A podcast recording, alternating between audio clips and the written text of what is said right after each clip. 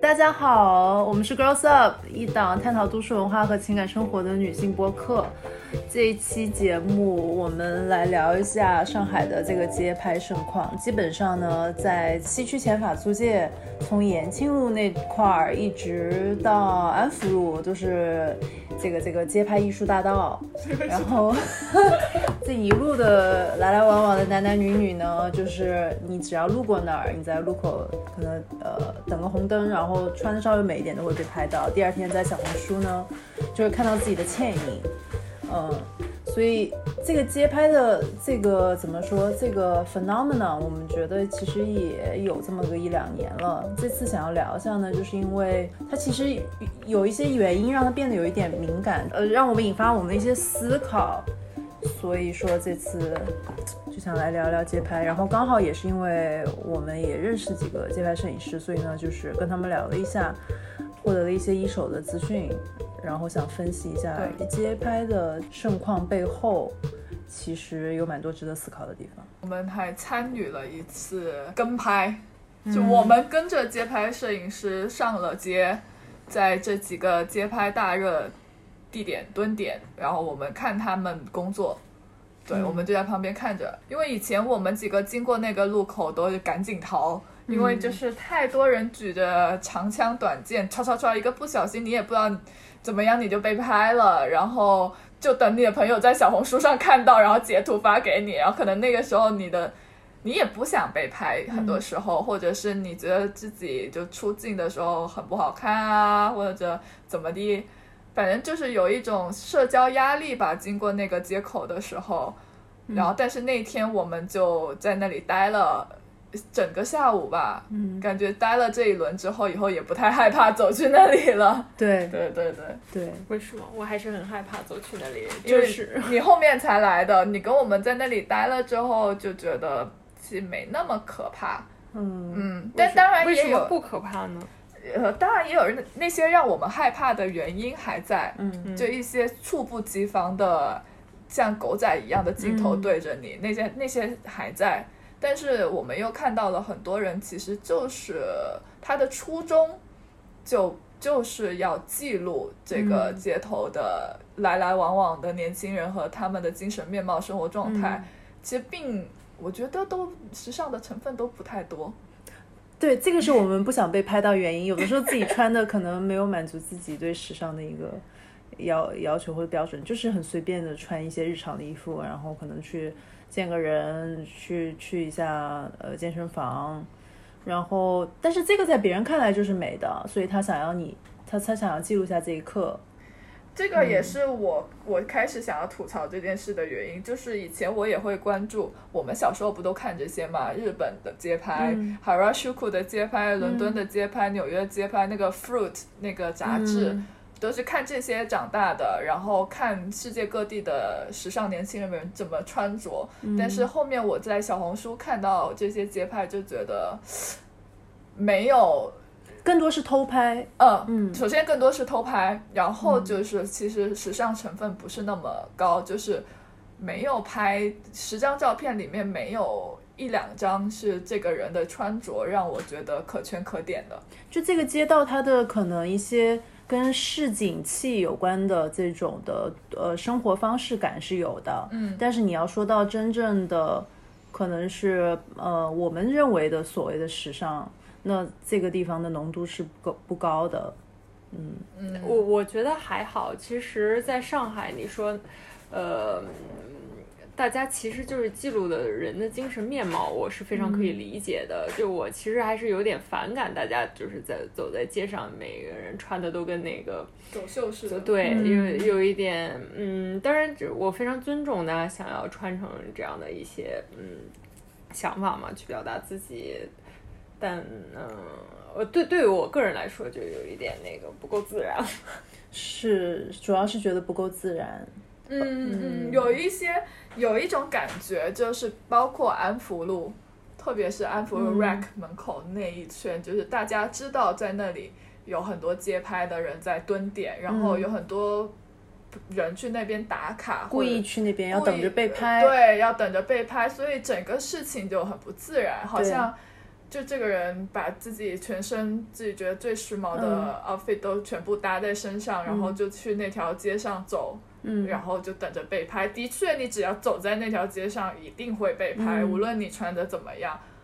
只要是你身呃你的可能身材很好，或者说你长得很美，就满足一点，嗯嗯嗯，那个街拍摄影师有这么跟我们说，你都就很容易被拍。对，那可能是有区别，比如说有人走在那儿就是特别想被拍，对啊。但有的人就是走在那儿，人家压根儿不想被拍。对啊，有的有的，那你就没有这个选择权了，只要你没有选择走这条路，嗯就会被拍到。对，对，嗯，那就是相当于那，嗯那就是不想被拍的人好像就没有权利走这个路了似的。有这种感觉，所以我们会避免走那条路嘛。而且其实，但有一点又特别不友好的是，我就住在这个区，对啊，那我就是下个楼，可能倒个垃圾、买个菜，然后这种的就变成街拍其中之一了。对，对，而且住在常熟路有一个人，他也经常在安福路和呃那个路口走，五元路那个路口走。呃，这个人是个，我觉得大家有在看上海街拍小红书的、都嗯，有个会看到，男扮女装的吗？有一个、嗯，呃，他就是喜欢穿女装，一个看起来我也不知道他是男生还是女生，但他喜欢穿那种公主裙，那种蓬蓬裙，对对对。然后一个比较对对对，胖的一个中年人。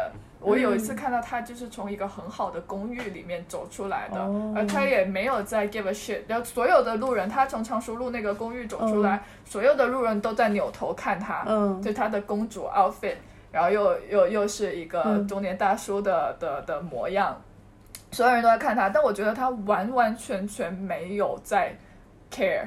他没有在 care 大家是不是在看他，大家他也没有为了别人看他，或者为了被拍而穿成那样，因为我已经看到他很多次了。他就是很自然的，像我们这天今天出去买个咖啡，或者今天出去散个步，他就是这样出来。我不知道他，我没有认识他，也没有身边没有人真实的认识他，但他的确经常出现在小红书街拍里，然后大家还给他起名什么小公主、小可爱之类的。我我这个是好的，大家没有在骂他，嗯对，但是这种是自然的，这种 even 他穿的很 dramatic，对，但是我觉得他穿的东西就是他自己，就没有街拍这回事儿之前，他就在这样样子做自己了。对。嗯他可能甚至没有小红书，他也不想通过这个去赚钱，对，所以这个他的呃他就是自然。本，质的一个出发点就是嗯。做自己。对。但我觉得在安福路有很多人是不自然的，嗯很多人就是为了去被拍，嗯，就是这种不自然也造成了我们经过的时候有一种无形的社交压力。嗯，对，有的时候我觉得特别不忿的一点就是说，那我就在这儿走走，我也没有想说被拍，因为我穿什么样，我是自己 enjoy 在里面，那变成你的商业价值了，哦 就有会有这种感觉。对潜意识还是会影响到我们的穿着，或者对就是对出门的一个会可能要求自己可能要穿的像样一点，然后因为怎么说呢，就是。因为那个街拍摄你说是说的也对，就是说你可能还是潜意识里觉得说自己被拍也挺好的，是一种认可。嗯嗯，完全没有，我就是对，如果你住他觉得大部分人是这么想的。如果如果你住在这个街区，就比如说像佳琪住的那么近，然后他真的没有办法避免，比如说我今天就是要下楼买个水果，就没有办法避免，然后一下楼就想，我操，我等一下要经过那条路。等一下，肯定就有很多。你说什么老法师？有老法师的，但呃呃，我我又有一点能够理解，这个就是可能我住在那儿的心态和我不住在那儿的心态时候是有区别的。对我不住在法租或者这几条被经常街拍的那个街的时候，我去我是带着一种仪式感的，哦可能就是嗯平常在呃这些区域被拍的人，他们也就是周末嗯从大老远过来，然后打扮好，他们是带着一种仪式感来到这个法租这边。去对对，然后所以可能被拍是一件比较好开心的事情。嗯那其实如果说被住就住在这周围的居民，我会觉得说，哎，本来这就是我生活的一个气生活气息的一个地方，结果变成了一个片场。嗯嗯嗯对，很矛盾的一点就是，其实他们街拍摄影师对自己的要求也是要捕捉一个人很真实的一面，但是当这个市场上出现出出现了这么多的抢着要被街拍的人，那这种自然就是会被呃稀释掉。我们那个朋友怎么说的？他说刚开始其实没有那么多街拍摄影师的，但后面大家慢慢的发现这个行业有有商机，嗯然后很多以前做婚摄的或者做沙龙摄影的，他们也因为街拍的确成本非常低。门槛也低，门槛也低，你就买一个相机，你就去大街上站着呗，你就看去那些潮人多的地方站着就拍呗。包括我有非常差的经历，就是我去那个永康路喝咖啡，然后哇，好可怕！那边真的是老法师的一个集散地。然后就是我们叫龙窑啊，嗰班龍友就龍友，嗯。就是拿着那种长焦大长镜头，就老，然后就是一群一群老法师，然后在那里你就坐在路边，你就跟你朋友想要聊个天，喝个咖啡，他们就唰唰唰唰唰就在你面前就这样，收获了明星的待遇，对，但是我想说，就我不想要啊，就你也没有问过我，然后好像我坐在那里，我就自然的把自己当成一个商品去给你拍一样。嗯，因为老法师他就是你也不知道他那个照片会流向哪里，对所以心里会还挺蛮担心的。对对就你和他们之间的互动有一种特别不自然的感觉。你就比如说你在国外被街拍了，大家就是说我欣赏你的造型然后给你点个头，然后这样拍一下，对，还会问你，他们会问你，对对，那老法师你就站在嗯这么近的一个距离，然后他对着你，然后他要一句假，话不问，然后还要假装不是在拍你，这个就是很是有侵略感的一个，很有侵略感。虽然我们是在公共空间，你是可以合法合理的去拍，嗯。但是这种人与人的关系呢，我觉得就是缺少一种礼仪，没有礼貌，一点也没有礼貌，没有半点尊重。然后你又是个老人家，我不能打你吧？我一般也会有这种想做法啊，就是他如果拍我，要么能躲就躲，要不然我就拿也拿手机开始拍他。那你拍他，他也会不好意思。同样的，就是、啊呃也非常有意思，他们就会也会躲起来，默默的走对开。但是我有时候我这个人脾气也比较暴，就是我有时候，比如说我今天就是这个心情就不、嗯不好了，然后我就只是想安静的喝一杯咖啡，你唰唰唰一群人，然后就咔啦咔啦咔啦就怼着你嗯拍，啊，有一些有一些咖啡厅其实是会保护他的那个顾客客的，人对他会说你们不要在这儿拍，嗯，对，也还也还但整可以条永康很少路真的很可怕。所以现在只能就是说，你要么就呃在那个不是周末的时候去这儿，要不然你就别去了。那就很，那就我限制了我的自由啊！我是一个消费者，我要什么时候去喝咖啡，我不能选嘛？那因为你们在那里不花半点钱的，就是搞这些东西，然后我还我要去花钱买咖啡，我还不能了。是的，对啊，然后我就觉得他们首先这个的确是没有门槛啊，他买个相机就可以去拍，嗯然后他的被拍摄的拍摄物他也不需要花钱呐、嗯，就是这个怎么讲？这个文化就是确实在中国属于这几年才就是。呃，变得不太一样了。以前也有老法师啊，但他们可能就在某些地点，你像以前是是怎么样？我小时候北京的三里屯啊这种对，我小时候那些农友、那些老法师，都还那些就老法师会花钱请一个模特，嗯就那种野模或者那种平面模特，或者那种就是大学生想赚外快，然后一个小时几百块。然后就说我们就是摄影爱好者，然后周末想去公园拍一个什么，也想拍一下人像，呃，对，然后就花钱请个模特，然后就模特，反正他也收了钱嘛，那我就在这里各种摆呗，然后你们就拍呗，嗯，龙价交易，赢靚模，对的，对对对，但是龙友就是非常的这个 group，他们就是很不 respect 你，就 even 他们花钱请的模特，他也是长焦镜头嗯。怼到你胸前拍，现在发现还省了这笔那那个支出，对。嗯，路上随便随便拍。然后呢，其实他们也是尝到了一些小红书上面的流量红红利，对，然后他们会变本加厉的去拍哦，可能是拍这个穿瑜伽裤的性感女生，呃嗯，有流量，那那我就拍更多同款的东西，对。嗯，嗯。因为太就是鱼龙混杂了，这个就是因为你大家说门槛低嘛，就是你有相机你可以开始拍，那各种人都有，比如说有礼貌的，然后没有礼貌，有这些常识的一些这种礼节性常识的和没有这种常识的人都存在。就这个是呃现在比较矛盾的一个点吧。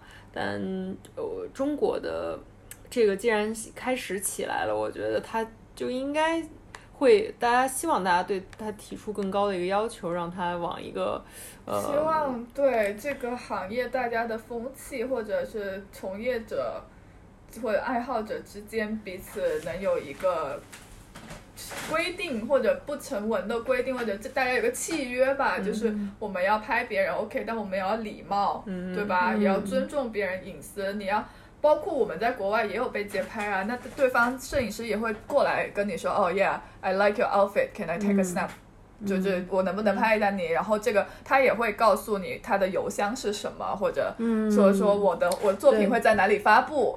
对，这种就很 friendly，就对你你也你也开心，对的对的，而不是说真的很像狗才对，就是不是那种带有侵略性的，然后也一句话不问，然后你也不知道他拍这些照片拿去干嘛。嗯。嗯，这种就是一种不善于沟通，甚至就是一种暴力沟通吧，我觉得。嗯然后呢，我觉得是，比如说像唐山这种事情发生发生了之后呢，我觉得可能自己稍微穿的可能性感一点，或者说因为太热了，真的不想穿那么多衣服，走在路上，你还是会担心会不会被这样子进进行恶劣抓拍。对啊，嗯，对啊，就算你没有露脸，他拍的是你的背影，但是这种侵略还是我觉得是挺，呃，就作为女性，我就觉得没有被对尊重，没有被尊重啊。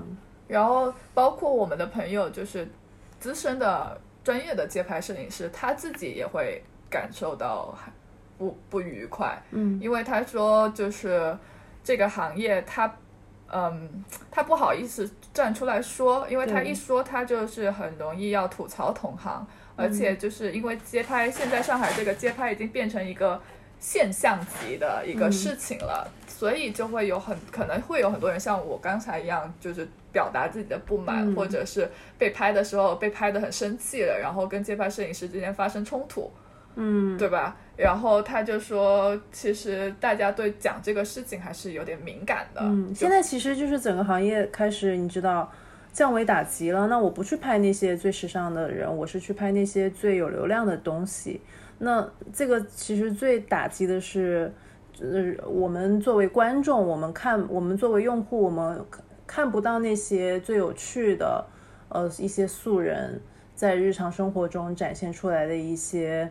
嗯，生活状态，然后这个其实是很美好的，这个是被会被流量所淹没掉的。对对对，以前的上海街拍就是两三年前吧，其实还是有蛮多有意思的东西的，嗯就是还是拍一些，呃，我觉得挺好的精神面貌，挺自然的一些生活方式。只是嗯近两年，可能由于大家没法出国旅拍了。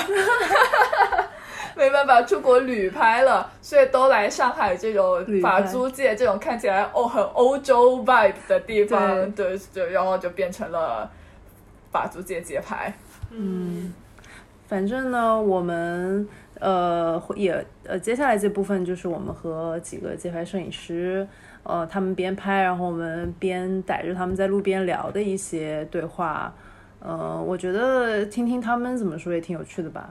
嗯，嗯，现在的很多街拍摄影师让人觉得存在感太强，就是有一种骚扰的感觉的。国外有一个非常有名的摄影师，就是 Sartorialist 吗？忘了，反正他就是那种闪光灯街拍那种。其实我平平时拍照也是这样，但是我的目标是知道我在拍他的，一定要，我觉得让对方知道吧。但是也有一点冒犯感，所以才能出现一些真的自己。哦，因为你知道这个我没想到，因为你知道，如果要是拍你的话，你知道被拍，其实我们会有一个对啊对啊，会有一个这种假模假式的东西出来，你就很难暴露真的自己。像他这样的时候，他他是这种温柔的去抓住真实的你自己。像有一部分人，就比如说那个暴力街拍，也是真实的你，只不过就是暴力一些，但也是你。我有朋友就在安福路，他被街拍了两次，第二次打他的他他他把人家镜头拆了，他他说你不要拍，然后别人不听这样子，对啊，就你有一个良好的沟通啊，你自己你对是这个很重要。对啊，那个那个拍摄人就是就是没有很好的把这个冲突化解。其实，哎呀，不好意思，不好意思，我把它删了，嗯，就可以啦。你没有这个照片，你不会说破产或怎么样，但人家会心里很不爽，你的相机会脆，啊 就是就是眼光不够长远吧，我觉得。对的，对的。但是你想想，这个行业人越来越多了以后，你必定有很多不同心思的人进来这个赛道。对，对，然后呢，你真正做事的老实人其实会慢慢被淹没、看不见的对对对。各个行业都是这样的，而且老实人他他没有那么爱营销自己。就怕被，就就算被老实人拍，哎，看不出来这个美兰湖。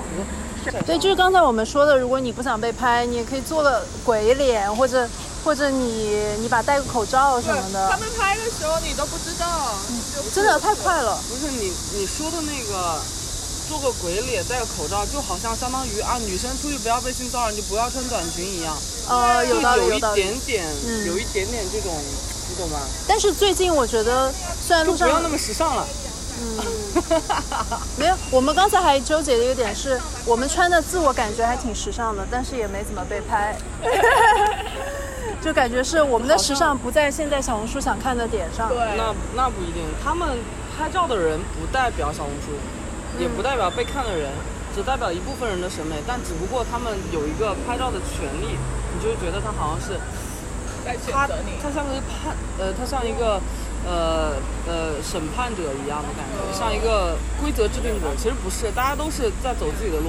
其实我觉得恰恰体现出一种什么感觉呢？就是我们太渴望被别人认可、呃，看到，就是有一点点背离我们自己穿搭的一个初衷，因为我们穿搭就是为了自己爽。我们刷小红书看到自己，或者是看到喜欢的东西，我点赞也是为了买这个东西让我快乐，看到你的照片让我心情愉悦，对吗？但是其实慢慢的就背离这个初衷了，像消费品不与人类一样。嗯，就是其实没有，就是这个东西出现是很好的，刺激了大家，让大家更好的去反省哦，我该怎么去面对这样出现的人和他拍我或者不拍我，我的心情还有我的定位，其实是一个小的刺激，像一个疫苗一样，去刺激你去，哎，我怎么去成长，然后我以后就不会被这个影响。这是我看待这次就这一系列，你说啊露肉啊这些审美不好的所谓的街拍者，还有一些水平参差不齐的街拍者，但是他们拍发的这些照片，他们的呃存在对我们对我们被走走入镜头这些人的影响，就是他们让我们去思考。难道他们说我们好看就好看吗？不是的。但是也你你也不要觉得好像啊我很失落，人家没拍我啊我失落，沉浸在失落的情绪里，你是没法看到自己的。你走出来看一看，哦，原来其实他承不承认我，我都是好看的。我们需要周围的认可了，但是最重要的是你的感受。如果他的不认可让我难受，我就拒绝他，或者是别的方式。啊、我们还是一个很驯化的很好的小孩儿，所以别人的认可很重要。咱是螺丝钉啊，咱们在不同的行业打螺丝。哇，这段说的好好呀。就是你们这些出呃在认真街拍的人的初衷是好的，没有心怀鬼胎。哪怕我没有心怀鬼胎，但有的时候别人认为我心怀鬼胎，我也没办法百口莫辩，所以干脆就是不拍。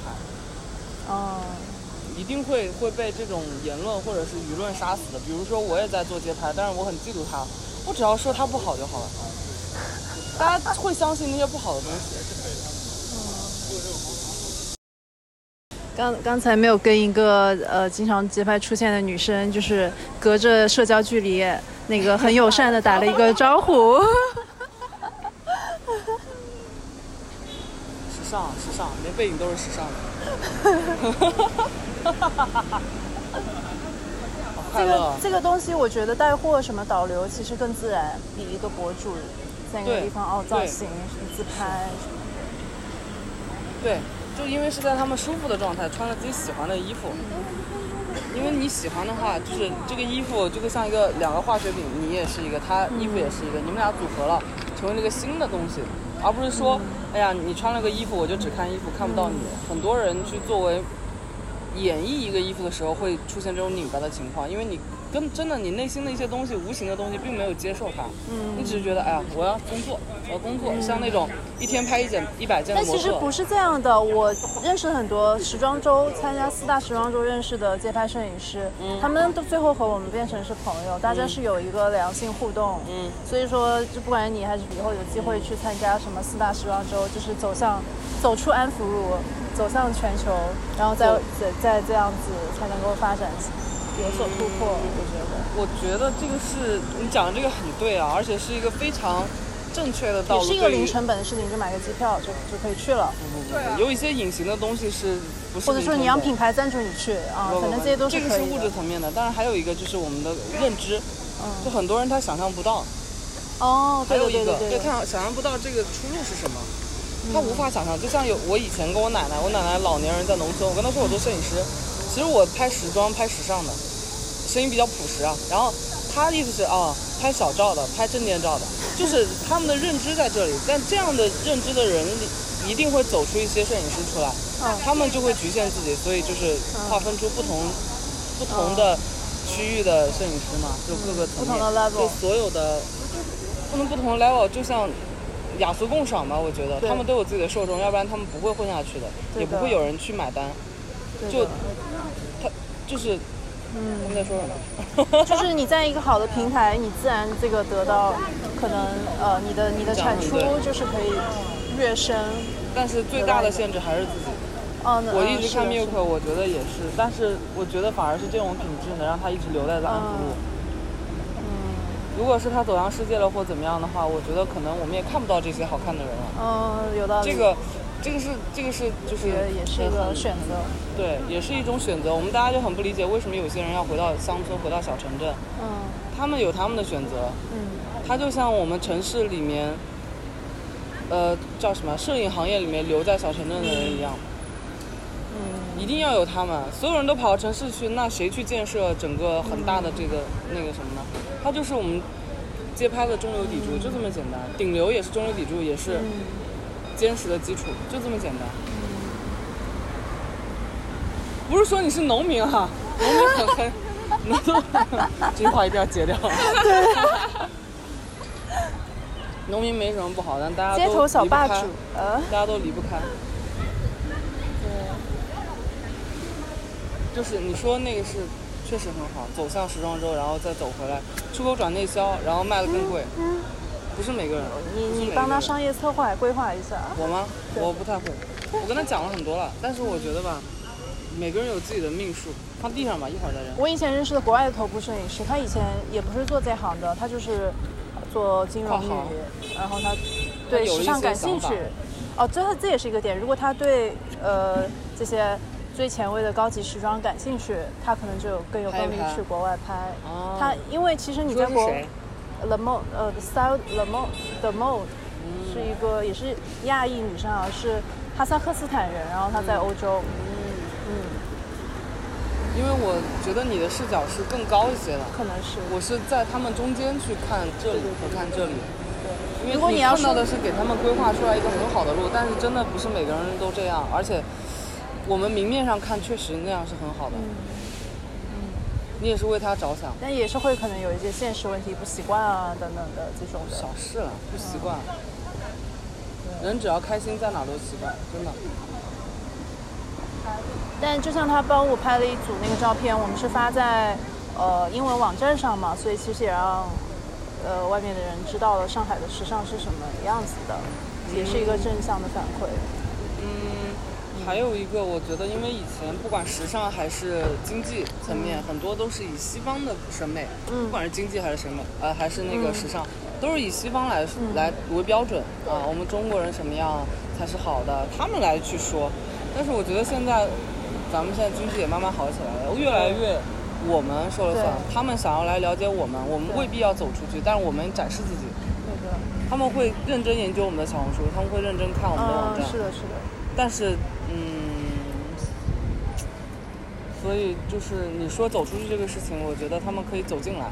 嗯我们走不走出去，这个我们自己选；他们走不走进来，他们自己选。如果能遇见，嗯那很好；遇不见，我们也活得很好。嗯，就我们有这样的土地，让这样的摄影师，让大家感兴趣摄影的人可以活下去，或者是对做各行各业的。因为如果什么都是别人说了算，我们很难得到幸福。嗯我们什么都要听别人的，我为什么我们不能制自己去制定规则？就像你说，哎，我街拍我要去拍这样的人那样的人，那有的人他就是要拍肉，嗯那慢慢的被人骂，他就是消失了。哦，就是让大家去反应，然后大家也在成长。如果一个小朋友他天天生活在真空的舱舱里，然后他如果不接触东西，他一出舱就生病就死。我们有有适当的有一点点这种挫折的生活环境，可以让这个时尚行业或者是时尚和人之间有一个街拍摄影，呃，时尚和我们普通老百姓之间有一个时街拍，让我们对时尚更感兴趣，就是通过街拍。对，我觉得街拍是这一种是好的。连接时尚跟普通老百姓之间，然后去引发别人，比如说，呃，比如说小红书网红，比如说这些姑娘，她来到这个地方，她就觉得说，哦，我今天得穿穿好看一点，或者她看到小红书街拍就觉得啊，这个好看，那个好看，我想要去打扮自己。我想知道这是什么牌子，我再去深入的搜一搜，了那个了解一下了解一下。了解一下。我其实最开始也是日杂日本杂志做了很多街拍嘛，那个是我也小时候开始关注的时尚的一部分。就是你也不能整天看 Vogue 的大片嘛，啊，那个对吧离我们生活好像很远。离我们生活太远了。那这个东西是一部分元素街拍什么之类的，呃，它和银座街拍完全不一样。然后你也有一些社会社会层面的认知。对，每个地方的人都不一样。然后就是那个的 Sartorialist，他就在纽约下城区街拍，穿的就是很有个性的人。然后看了这之后，就让我觉得哦。我也不能这么颓废了，我也要去摸索一下自己的风格，打起精神。对，这个不是时装周一街拍，就是一个很日常的一种在欧洲自我的时突破。候，我会比如说街上看到某个人穿的挺好看的，我就会上前去夸他，我就哦 nice dress 这样子。但我在上海，比如说我在时装周就见到有些人穿很好看，我去夸他们，并不是每个人都乐意接受。有些人我上前去说哎 nice outfit，然后他们就会倒退一步，就觉得中国人吗？呀，其实我们大家不太习惯。好久不见。哎，哎，好久不见！哇，你的头发也太帅了吧！感到一种无形的压力。我我其实有段时间都不不敢经过这几条路，对啊，我也是。我我有下意识的去躲避这个乌鲁木齐中路啊，还有安福路这一一块外表的小焦虑啊，会有焦虑，有的有的有焦虑。被关注也焦虑，不被关注也焦虑。嗯其实这几条路其实是很好偶遇朋友，创建很有邻里感觉的一个街区。嗯，我们看似好像是被一些街拍摄影师去弄得心烦意乱，其实更多的是我们自己的心魔了。嗯因为好像就把我们放在了一个聚光灯下面，就是啊，我被别人 judge，被别人发到网上去。而且其实并不是每个人适合做明星的，我们短暂的做了，可能被别人发到网上，短暂做了一个明星，但是真的不是每个人都适合，所以会很难受，真的不适合。我只是喜欢穿，但我并不想让别人拍。很多人是这样的。那怎么去分辨呢？就很难。对的。刚刚他来之前我们在说什么？呃，我呃好像就是说自己看到的那些街拍，啊，对，日本的街拍。哦，日本的，其实我和元素他们银座不同风格。他们有一个，他们有一个，你去那边吗？可以啊他们，有一个很有风就行。他们有一个很啊，很怎么说呢？九十年代、八十年代经济泡沫之前，他们有一个很高潮的一个经济的成对对对那个时候出来很多好的设计师啦，有意思的东西啦。就就我真的觉得这个跟经济非常的非常非常的相关，就是就是他们已经吃饱饭，而且吃的过就是满汉全席，好像每一顿都满汉全席的感觉。那个时候你会挑剔造型啊什么的，然后你也更敢去做自己啊，我想穿什么样的衣服，而且你有更多的选择。为什么你今天说那个最近十年有就街拍，你回国以后街拍，然后大家的那个造型开始越来越洋气。我在一二年的时候在英国看到别人穿那种 legging，我就觉得他屁股，我只注意到屁股。然后后来我一想，哦，他们就这样的穿搭。回国以后过了很多年才有，而且只有上海。就是、嗯对，就是你上海对就是因为我们不管是对于性的态度，对于穿搭的态度，对于我们敢不敢去做自己的那个，你知道，还有这个社会的宽容度是需要时间的，我们需要时间社。会的宽容。嗯，没错。呃，嗯，需要时间，不一定要他们宽容啊，他们只要不去说就好了。他们可以心理价值，你不要去说我就好了。嗯就是就是我们只要做到，你不要在明面上骂我，嗯，就是你可以穿这样衣服，我都没有觉得你穿的难看或怎么样，因为说到底就是偏见嘛。前两天有人说啊，你真的很爱 social，我心想我不对啊，我是恐。但是呢，后来想了一下，就五秒钟想了一下，我说其实是因为我心里没有偏见，就相对来说较小，较少。因为你一旦有偏见了啊，你穿这样你就是骚，你穿那样你就是婊，你穿那样的话你就是不时尚。我们也可以反过来这样说，你就是不时尚、不洋气、不敢展露自己。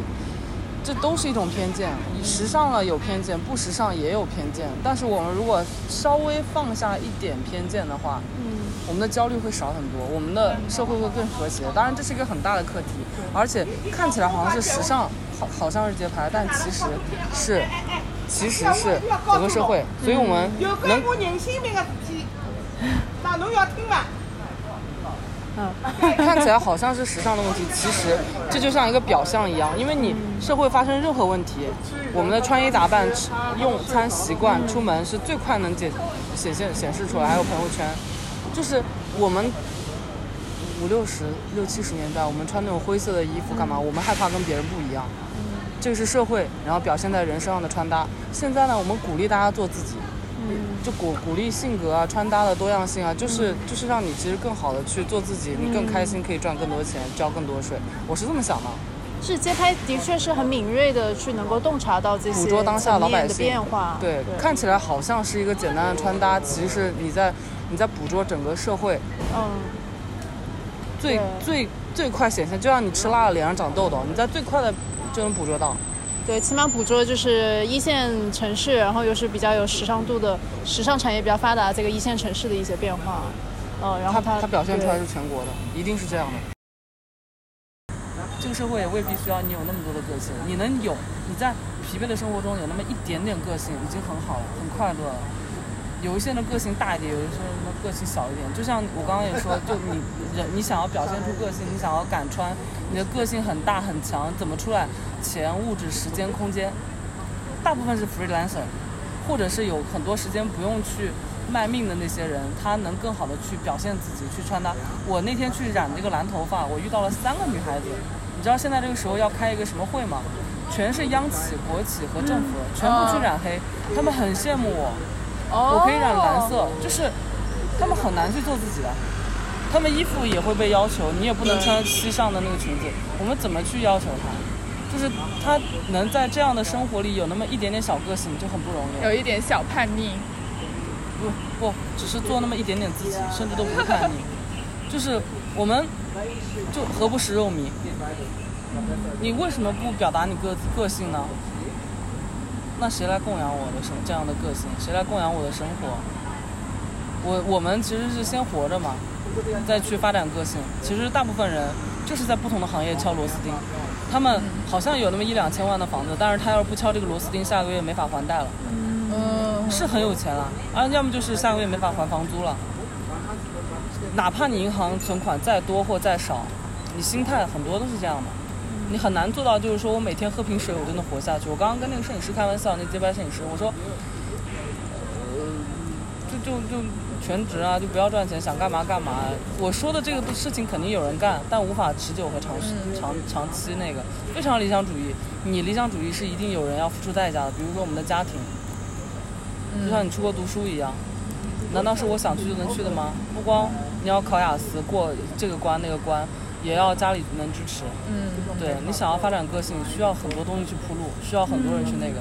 我们站在顶峰的时候是谁把我们送上来的？我们自己也走了，谁去给我们送御寒的衣服？谁让我们上山？